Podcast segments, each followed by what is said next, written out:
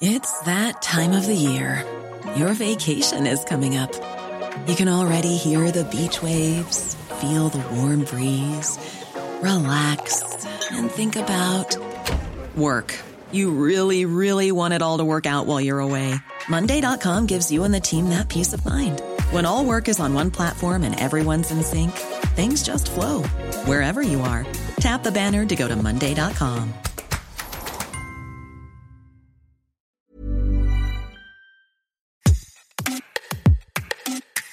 Masturbation, pratique sexuelle solitaire consistant en un attouchement des organes génitaux pour se procurer du plaisir, l'orgasme. Exemple littéraire les deux filles devinrent des putains et le garçonnet mourut d'épuisement par la masturbation. Journal d'Edmond et de Jules de Goncourt, 1890. Métaphoriquement, vieilli, effort intellectuel ou moral infécond. La source, le Centre national de ressources textuelles et lexicales, le DICO du CNRS. On va parler de masturbation, du corps et de la place des femmes dans la société, de politique dans cet épisode de Tout s'explique, le rendez-vous sexualité, santé et société de Minute Papillon. Je suis Laetitia Béraud et notre invitée est... Je m'appelle Julia Pietri, je suis autrice et la fondatrice du compte Instagram Gang du Clito, un compte féministe et militant. J'ai aussi monté une maison d'édition qui s'appelle Better Call Julia, qui est une maison d'édition féministe qui euh, édite uniquement des femmes et des livres euh, euh, pour les femmes et par les femmes et tu as écrit le petit guide de la masturbation féminine qui est publié aujourd'hui au livre de poche. Exactement, c'était mon premier livre, le petit guide de la masturbation féminine. C'est euh, le premier livre que j'ai écrit pour essayer de véhiculer, démocratiser, libérer la parole des femmes concernant notre masturbation, qui est encore très tabou aujourd'hui malgré tout ce qu'on peut dire. Ce livre est parti d'un constat en 98, euh, parce que c'est seulement à cette date-là, 1998, qu'on a découvert euh, cette anatomie exacte de cet organe féminin. Alors, à quoi sert la masturbation féminine? Ouh là là, la masturbation féminine, eh ben, elle sert à tellement de choses. C'est un baromètre de notre santé mentale, c'est du plaisir, et le plaisir, c'est du bien-être.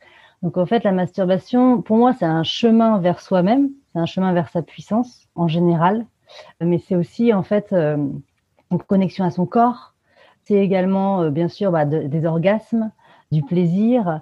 Ça peut être thérapeutique en fait parce que euh, quand on a des règles douloureuses, bah, on va se masturber et ça peut apaiser aussi les, les, douleurs. Quand on est stressé, ça peut apaiser aussi les maux de tête.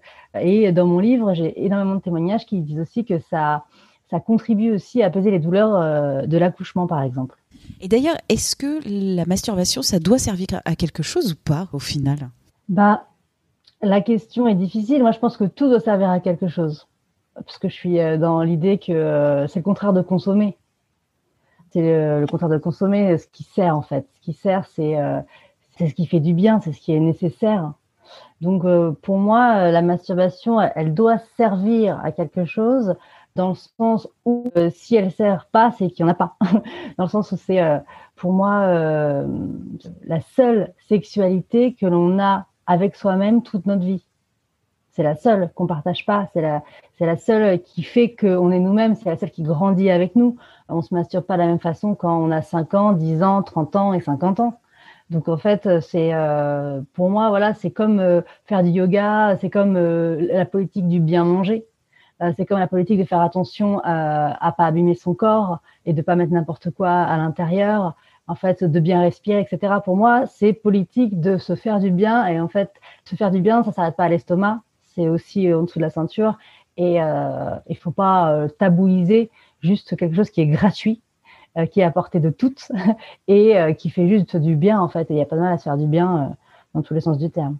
Ce que j'entends, c'est que la masturbation, elle a des bienfaits qui dépassent évidemment le plaisir sexuel. Elle permet aussi de, connaître euh, le corps, son propre corps, et tu le dis dans ce livre, elle permet aussi de nous approprier notre corps. C'est quoi cet enjeu de l'appropriation du corps par les femmes? Pour moi, c'est un enjeu de réappropriation. Parce que pour moi, on nous a volé notre sexualité, on nous a trahis, on a euh, volé notre sexualité dans le fait que, un exemple très concret, moi, en 98, j'ai eu l'impression de découvrir l'anatomie exacte du clitoris, alors qu'en fait, quand on fait des recherches, le clitoris, on le connaît très très bien et depuis très longtemps. La preuve en est que euh, les momies qui ont été retrouvées étaient excisées. Donc, c'est-à-dire qu'il y a des millions, euh, enfin, on va dire, il y a des millions, enfin, non, il n'y a pas des millions d'années, je vais un peu loin, mais on va dire que depuis le début de l'humanité, depuis le début des civilisations, euh, finalement, on sait très bien à quoi sert le clitoris et on en a tellement peur que sans Internet, sans le téléphone, etc., tous les peuples, parce que l'excision, c'est pas uniquement en Afrique ou en Amérique du Sud, etc., c'était partout, on sait passer le mot pour dire, voilà, le clitoris, attention, c'est dangereux, il faut leur couper, il faut leur mutiler. Donc en fait, euh, pour moi, la masturbation, c'est la réappropriation de tout ça, c'est faire que ce, le clitoris, c'était le symbole en fait du pouvoir des femmes qu'on a mutilé pendant longtemps et c'est le se le réapproprier parce qu'en fait dans l'hérédité, la transmission, etc. Ça fait tellement longtemps en fait qu'on a essayé de l'invisibiliser, de faire qu'en fait il n'était, on ne devait pas s'en servir, on ne devait pas le nommer même en médecine, enfin, ça allait très très loin. Il y avait vraiment une sorte d'amnésie sur cet organe-là, qu'en fait, c'est se réapproprier, c'est politique, c'est-à-dire, en fait, il est là, il fait partie de mon corps comme mes yeux, comme mon estomac, euh, comme euh, mes mains, etc. Et je vois pas pourquoi euh, je, je ferais comme s'il n'existait pas. Donc pour moi, ouais, la masturbation, c'est une connexion à son corps. Mais je pense qu'à l'époque où l'on est, dans, au moment où on se réapproprie, où c'est tout nouveau, en fait, finalement, de se dire, ah, on a un corps intérieur, oh, ok, ça ressemble à ça. Alors que finalement, on est, euh, on est un pays du G8, on va aller sur Mars euh, en 2024, mais on n'était même pas foutu avant 2008 d'avoir une échographie du clitoris. Donc, euh, c'est quand même fou quand on y pense. C'était qu'il y avait une hérésie, un retard immense en médecine. Et euh, c'était pas que religieux, c'était pas que dans les familles, etc. Enfin, je veux dire, si même en médecine contemporaine, ma gynéco que j'ai suivie depuis que j'ai 15 ans, elle n'avait pas étudié le clitoris. Donc, comment en fait c'est possible que ensuite nous, on puisse se sentir bien et on puisse euh, comprendre ce qui se passe à l'intérieur de notre corps, puisqu'en fait, c'est comme si euh, on parlait de quelque chose qui n'existait pas. Et d'ailleurs, euh, je terminerai par ça. Dans le livre, j'ai beaucoup de témoignages de femmes qui me disent, justement, des femmes de 40, 50 ans, qui me disent, en fait, merci parce que bah en fait ça fait 30 ans que je me dis que je suis pas normale, ça fait 20 ans que je vais voir des médecins qui me disent ah oui oui ah oui bah c'est dans la tête et qui mettent la culpabilité encore une fois sur les femmes parce que justement elles n'arrivaient pas à jouer par une pénétration, euh, parce qu'on leur disait qu'il fallait jouer avec le vagin et qu'on leur parlait jamais de clitoris. Donc en fait, c'est une certaine libération aussi de se dire ah en fait non, ok, je, je suis normale, euh, c'est le monde qui, qui, est barzingue et, euh, ça fait du bien en fait de se sentir voilà libéré de ça. Et dans les paroles des euh, personnes que tu as interrogées, les personnes qui sont venues vers toi pour euh, apporter leurs paroles, il y a quand même cette libération par rapport à un tabou, un tabou euh, sociétal encore très fort, un tabou du plaisir féminin, se masturber déjà. Donc c'était longtemps tabou, mais la masturbation féminine est encore plus tabou parce que le plaisir des femmes très honteux. Ce qui est dingue, c'est que quand j'ai voulu éditer la première fois ce livre en 2018, il y a aucun éditeur qui voulait l'éditer. C'est pour ça que j'ai lancé ma maison d'édition à la base. Parce que on me disait, non, Julia, masturbation, il y a trop de consonnes dans ce mot. C'est pas commercialisable. Euh, on peut pas vendre un livre avec le mot masturbation. Enfin, c'était vraiment euh, un mot qui faisait peur. Et on se rend compte que la masturbation féminine, le plaisir féminin, fait peur.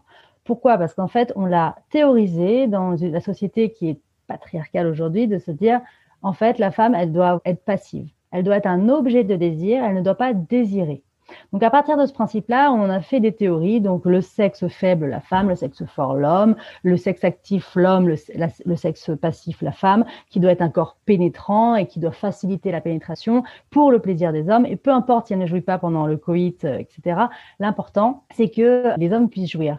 On a souvent dit une femme honnête ne jouit pas, euh, dans l'image de la mère ou la putain, ou même la Vierge. Enfin, la, Vierge a, la Vierge, elle a un enfant, elle n'a euh, même pas eu de relation sexuelle. Enfin, c'est vraiment quelque chose qui est hyper tabou et euh, même d'ailleurs dans notre société actuelle, parce que euh, dans, euh, moi je me souviens des lectures que j'avais, des lectures de presse, à l'époque c'était Jeune et Jolie, au Podium ou d'autres ou d'autres presses féminines, on nous apprenait pas à, à nous dire ok prenez votre corps en main, pensez à votre plaisir. Non, on nous apprenait à être des corps pénétrables. C'est-à-dire les premières fois, c'était euh, surtout, euh, c'était pas penser à votre plaisir, non, c'était penser à être bien confortable et à bien lubrifier pour que voilà. C'était toujours cette idée de ne pas mettre au centre le plaisir des femmes. Et ça, je trouve que c'est assez fou. Euh, et ça s'explique en médecine, en fait, c'est que enfin en tout cas on peut l'expliquer comme ça, c'est que le schéma dans lequel on est actuellement, le schéma sexuel qui est vraiment axé sur la pénétration, c'est un schéma reproductif. C'est pas un schéma lié à la sexualité et le plaisir. Et en fait, comme le clitoris, c'est un organe qui sert uniquement au plaisir, c'est d'ailleurs, petite parenthèse, c'est le seul organe qui sert uniquement au plaisir, euh, eh bien, comme il ne sert pas à la reproduction, pour les médecins, il ne servait à rien, parce que c'était pas la politique de se dire qu'il faut se faire du bien. La médecine, elle soigne ce qui fait mal, et sinon, euh, ce qui euh, est fait pour continuer à, que l'humanité se porte bien, donc faire des bébés, quoi. Le clitoris, il servait pas à ça. Et d'ailleurs, dans le livre, j'en parle, c'est qu'à un moment, la médecine a cru que le clitoris était utile dans la reproduction au niveau de la Renaissance, et je mets un, tableau, etc., et j'en parle, c'est qu'avant, c'était mis en avant, parce qu'on s'est dit, waouh, en fait, le clitoris, ça sert à la reproduction, donc là, c'était permis d'en parler. Et à partir du moment où on a compris que, en fait, euh, c'était euh, un ovule, le spermatozoïde, et que, que le clitoris n'avait pas de, fonction mécanique dans la reproduction, bah là, on l'a encore oublié, on l'a remis de côté et on s'en foutait.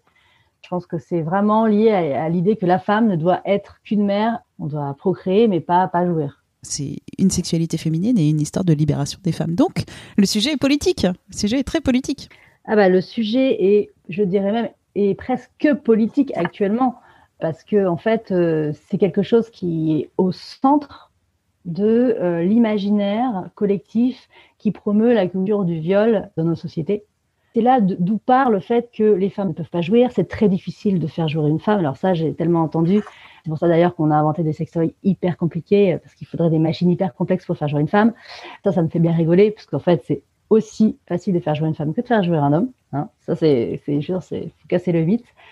Et puis, en fait, ça contribue à cette culture du viol de se dire que voilà, il faut euh, que les femmes sont des victimes en puissance, des corps en puissance pour être violées j'ai grandi, on m'a toujours dit fais attention, euh, sors pas comme ça. Euh, euh, voilà, la nuit nous appartient pas encore. Même moi aujourd'hui, j'ai 36 ans. Quand je sors la nuit, je me dis voilà, je, me sens, je sais que je, potentiellement, je peux être en danger.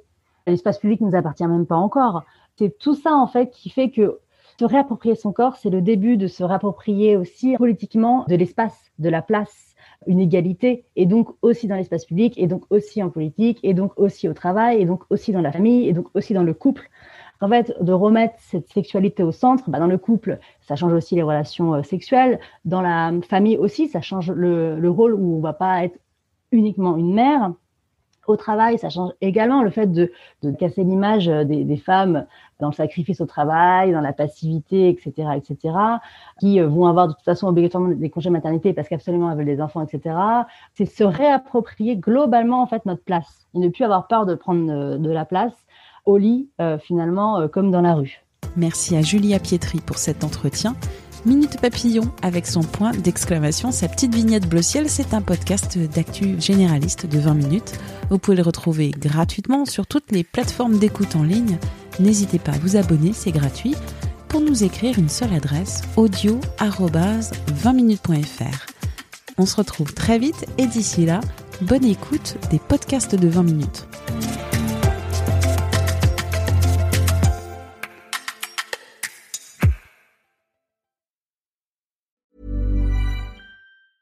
Hey, it's Danny Pellegrino from Everything Iconic. Ready to upgrade your style game without blowing your budget? Check out Quince. They've got all the good stuff shirts and polos, activewear, and fine leather goods, all at 50 to 80% less than other high end brands. And the best part? They're all about safe, ethical, and responsible manufacturing. Get that luxury vibe without the luxury price tag. Hit up quince.com slash upgrade for free shipping and 365 day returns on your next order. That's quince.com slash upgrade. Without the ones like you who work tirelessly to keep things running, everything would suddenly stop. Hospitals, factories, schools, and power plants, they all depend on you. No matter the weather, emergency, or time of day, you're the ones who get it done. At Granger, we're here for you with professional grade industrial supplies. Count on real time product availability and fast delivery. Call clickgranger.com or just stop by. Granger for the ones who get it done. On ne va pas se quitter comme ça. Vous avez aimé cet épisode? Sportif, généraliste, sexo ou scientifique, varié mais toujours bien informé. Découvrez les autres podcasts de la rédaction 20 minutes sur votre application d'écoute préférée ou directement sur podcast au pluriel.20minutes.fr. Et merci de nous avoir écoutés.